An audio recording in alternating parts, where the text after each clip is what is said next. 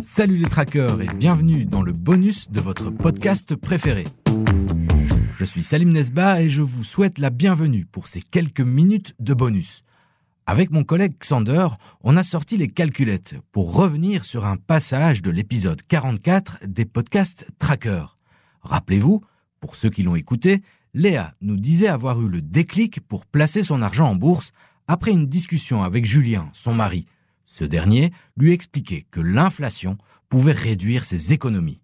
On écoute l'extrait en question c'est de l'argent en fait dont, on n'a pas besoin. Donc euh, dans la stratégie aussi, enfin dans l'état d'esprit, ça, a beaucoup d'influence dans le sens où, en fait, je pense que c'est à double tranchant. Dans le sens où si tu avais besoin de cet argent, bah, peut-être que tu serais trois fois plus prudent, ou justement tu prendrais plus de risques pour te dire ça capitalise plus, j'ai besoin que ça capitalise parce que j'ai besoin de plus d'argent. Euh, mais nous, enfin c'est aussi pour ça, moi je pense que tu es hyper prudent et que ça n'impacte pas sur euh, ton quotidien et tout ça, parce que du coup, tu sais que c'est. Bah, je sais que même si c'est de l'argent dont j'ai pas besoin tout de suite, c'est pas de l'argent que j'ai envie de perdre. Non. Et qui pourra me servir un jour.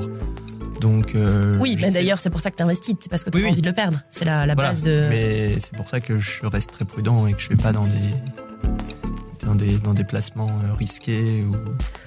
Ouais, il faut dire que moi, tu disais c'est de l'argent de famille, on n'a pas envie qu'il soit mal utilisé et tout ça. En fait, moi, à partir du moment où Julien m'a expliqué que je perdais de l'argent en le laissant sur un compte, je me suis dit, je peux rien faire de pire que ça, finalement. C'est ça, donc toi, quand tu disais au début, euh, je ne suis pas éduqué financièrement, c'est peut-être un des premiers moments où tu t'es dit, ah oui, c'est ça en fait, c'est pour bah ça qu'on euh, on met l'argent là et pas là. Ah bah moi, ça a été le déclic. À partir du moment où il m'a expliqué le principe de l'inflation, des comptes, des, banques, j'ai dit ok, il faut faire quelque chose. Juste ne restons pas dans cette situation. Voilà, on limite les dégâts en gros. On écoute maintenant Xander Vlasenbroek, mon collègue au service Investir de la rédaction de l'Echo. Il est venu avec une série de chiffres. Alors Xander, comme on vient de l'entendre, euh, Léa a eu un déclic quand Julien, son mari, lui a expliqué que grâce au marché, elle pouvait battre l'inflation. Donc c'est un concept qui est un, peu flou pour euh, euh, le grand public. Toi, tu as fait des calculs pour nous expliquer qu'est-ce que ça représente? Ben, on peut euh, en effet se rendre compte que si on n'investit pas son argent ou si on ne place pas son argent, en tout cas, notre argent perd de la valeur dans le temps. C'est justement l'effet de l'inflation. Et donc, tu as pris comme exemple une somme de 50 000 euros à investir sur un horizon, par exemple, de 5 ans, c'est ça? Voilà, 5 euh, ans, c'est quand même un horizon qui peut être intéressant euh, à prendre comme base, on va dire. Donc, imaginons que je pars avec 50 000 euros il y a 5 ans en comptant que l'inflation a été sur ces cinq années de 18,6%. Donc ça, c'est sur les cinq dernières années, c'est la vraie inflation en Belgique.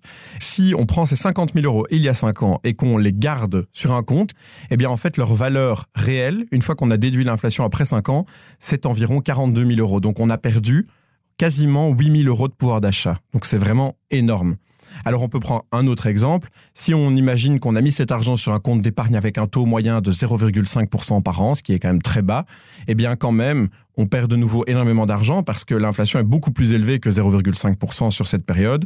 Et donc les 50 000 euros deviennent 43 000 euros. Donc on a quand même perdu presque 7 000 euros, théoriquement bien sûr, sur cette période. Tes calculs euh, sont dans un contexte inflationniste un peu exceptionnel, d'autant plus pour les nouveaux investisseurs qui n'ont jamais connu euh, une inflation qui monte aussi vite.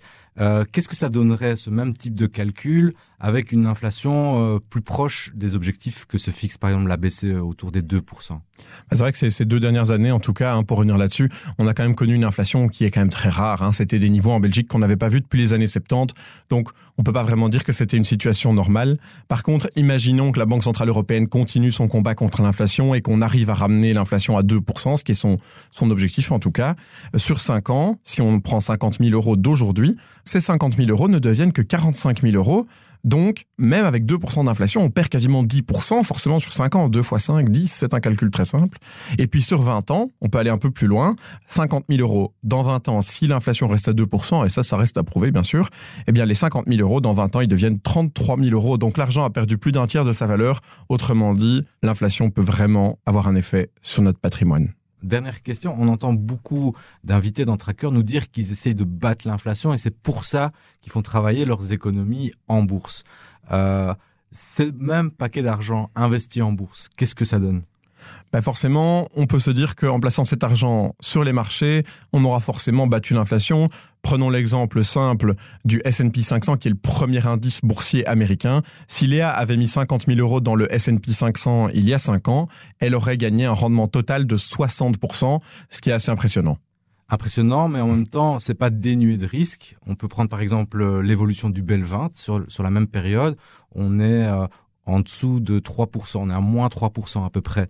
Donc, investir en bourse, c'est une manière de faire travailler son argent, mais qui n'est pas dénué de risques. C'est pas garanti qu'on va battre l'inflation parce qu'on investit en bourse. Bah clairement, je veux dire, euh, ça reste le risque des marchés et ça c'est un pari un peu, hein, forcément.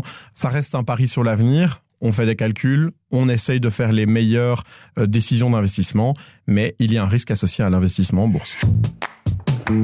Merci beaucoup Xander. Nos auditeurs peuvent te retrouver à Finance Avenue le samedi 18 novembre. Tu animes une conférence super intéressante. C'est quoi encore l'intitulé? L'intitulé de la conférence, c'est Les options pour investir 25 000 euros en prenant peu de risques, parce que c'est ça qui est intéressant aussi. Aujourd'hui, les gens, ils cherchent quand même des options pour placer leur argent, sans pour autant prendre le risque de tout perdre. Et donc là, on va aborder justement les différentes options sur différents horizons, avec des experts qui viendront nous dire euh, dans quoi mettre votre argent. Et croyez-moi, aujourd'hui, il y a des options pour faire fructifier son argent sans prendre trop de risques. Si vous avez envie de réagir à cet épisode, vous pouvez le faire sur notre groupe Facebook Les Traqueurs de l'écho. Et n'oubliez pas de vous inscrire à Finance Avenue pour nous retrouver ce samedi 18 novembre au plus grand événement autour des finances personnelles en Belgique.